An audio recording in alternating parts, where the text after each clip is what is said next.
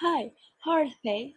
Well, today I want to talk to you about two verses that I am sure you have heard sometime, but now we will interpret uh, from a more social environment, specifically when we meet a new person or want to make new friends.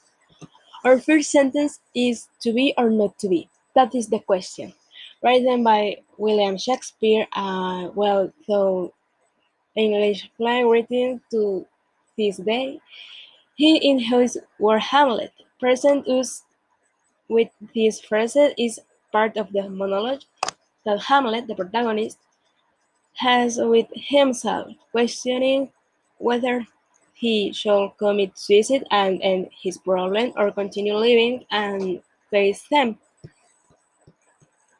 But this time we will give you another approach with the topic that is mentioned before, bef- to be or not to be. That is the question. It's called be interpreted and to be or not to be myself. Show myself how I really am to other people or appear to be of someone else. This can also be related to their fear of social reaction due to taste, preference, or hobby. Moving on to our second sentence today, which is What matters is quality, not quantity. Original cited by Luciano Seneca, there no today Seneca, who was a Roman philosopher.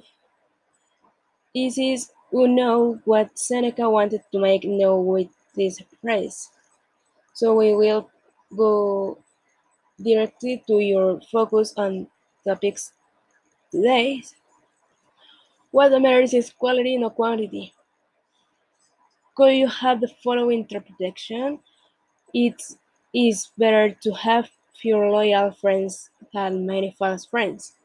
This is it's better to surround yourself from people who love you, support you, and want the best for you to surround yourself with people who are interested and who don't really care about you. This is interpretation that I have given to the test two famous press. Can you think on any other? I hope you enjoyed listening to the podcast as much as I do.